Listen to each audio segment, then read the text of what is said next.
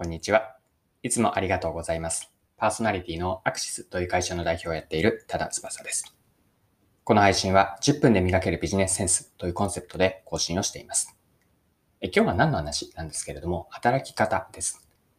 もう少し言うと、副業について取り上げます。副業でこういう風にやるといいなと思ったことを農業に例えて話をできればと思っています。それでは最後までぜひお付き合いください。よろしくお願いします。はい。今日の話は副業についてです。で副業の捉え方をこういう風に捉えるといいなというものがあって、それが3段階で見ていくといいんですが、その3段階を農業に例えてご説明をさせてください。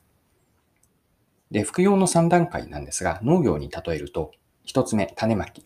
2つ目が転用。そして3つ目が苗の保存と活用です。では具体的にどういう意味かを解説、補足をさせてください。はい。一つ目の副業の捉え方というのは、種まき活動として見るようにします。これは何を意味しているかというと、副業を何か新しい挑戦をする機会にするんです。新しい挑戦というのは、始める前の時点では本当にうまくいくかどうかわかり、わからないですよね。やってみて初めて分かって、そして少なからず、もっと言うと多くのことは失敗に終わってしまうんです。でもし失敗しても、そこからリカバリーができる、挽回することができれば、こうリスクは小さくなれるんですよね。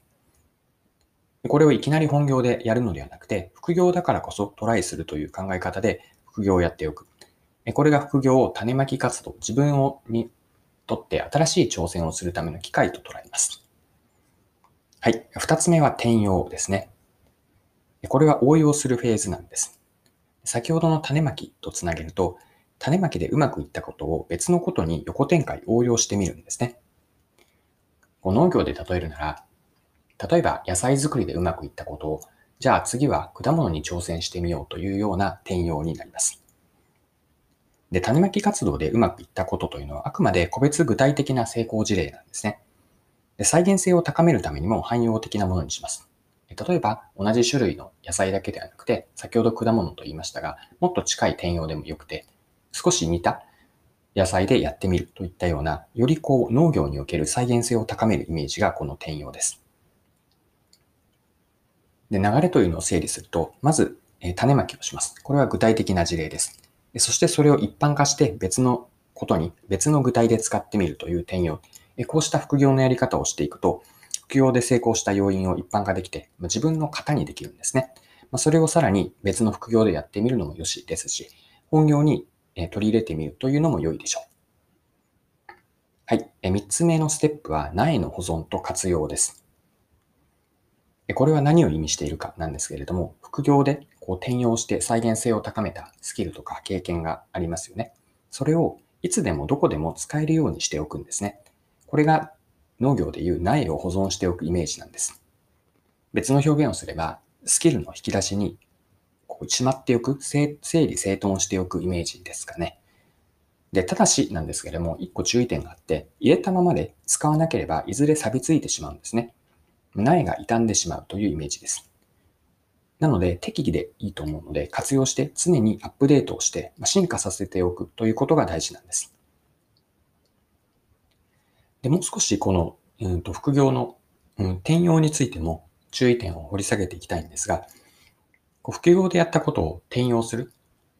一度挑戦して何か成功体験があって、それを他のところでも応用するというのは確かに自分の型になっていくという意味で良いんですけれども、一方で弊害があるんです。というのは、これまでで、あの、あえっと、農業のアナロジーで続けると、これまでで手に入れた苗だけを使っての活動をしているということですよね。それは安定感は増すんです。なんだけれども、いずれはその苗が尽きてしまうんです。で、これは別の例えをすると、過去の取り組みから充電したエネルギーを使っているだけなので、その充電を続けずに放電だけをしていれば、いずれは充電したエネルギーって底をついてしまうんですよね。それと同じなんです。で、この考え方を副業に当てはめると、こう、やっぱり大事なのって、もちろん副業ではなくて本業でも同じだと思ってるんですが、一言で言うと常に新しい種まき活動をしておくっていうことなんです。農業の例えの3段階で言った時の1つ目ですよね。種まき活動です。でこれは本業でも副業でも全く同じだと思っていて、新しい種まき活動という何か試してみる、やったことのない新しい挑戦、チャレンジです。で、大小様々ありますが、必ずしも大きな挑戦だけではないと思ってるんです。もしかしたら人から見ると同じようなことをやっているように見えるかもしれません。でも自分の中ではそれは何かしら新しい試し、意図があって試しをして挑戦をしているのであれば、それは立派な種まき活動だと私は思うんです。だからこそ小さなことでもいいので、常日頃から副業、本業、それぞれにおいて自分なりの挑戦を続けていく。で、今回の話で言うと、副業はより挑戦ができる機会になると思っているので、まあ、本業もそうなんですが、常に新しい種まき活動をしていきたいと、こんな風に考えます。はい、えそろそろクロージングです。え今回は副業の3段階という考え方を農業に例えを例えをしてご紹介しました。最後にまとめておきますね。副業の3段階というのは、1つ目、新しい挑戦ですね。種まき活動です。2つ目が転用。他に応用することによって再現性を作ります。3つ目が苗の保存と活用ですね。ま、いつでもどこでも使えるように引き出しに整頓していくイメージです。で、転用について注意点があって、まあ、一言で言うと、常に新しい種まき活動をしておこうという3段階は、こう1回だけではなくて何度も回しましょうという内容でした。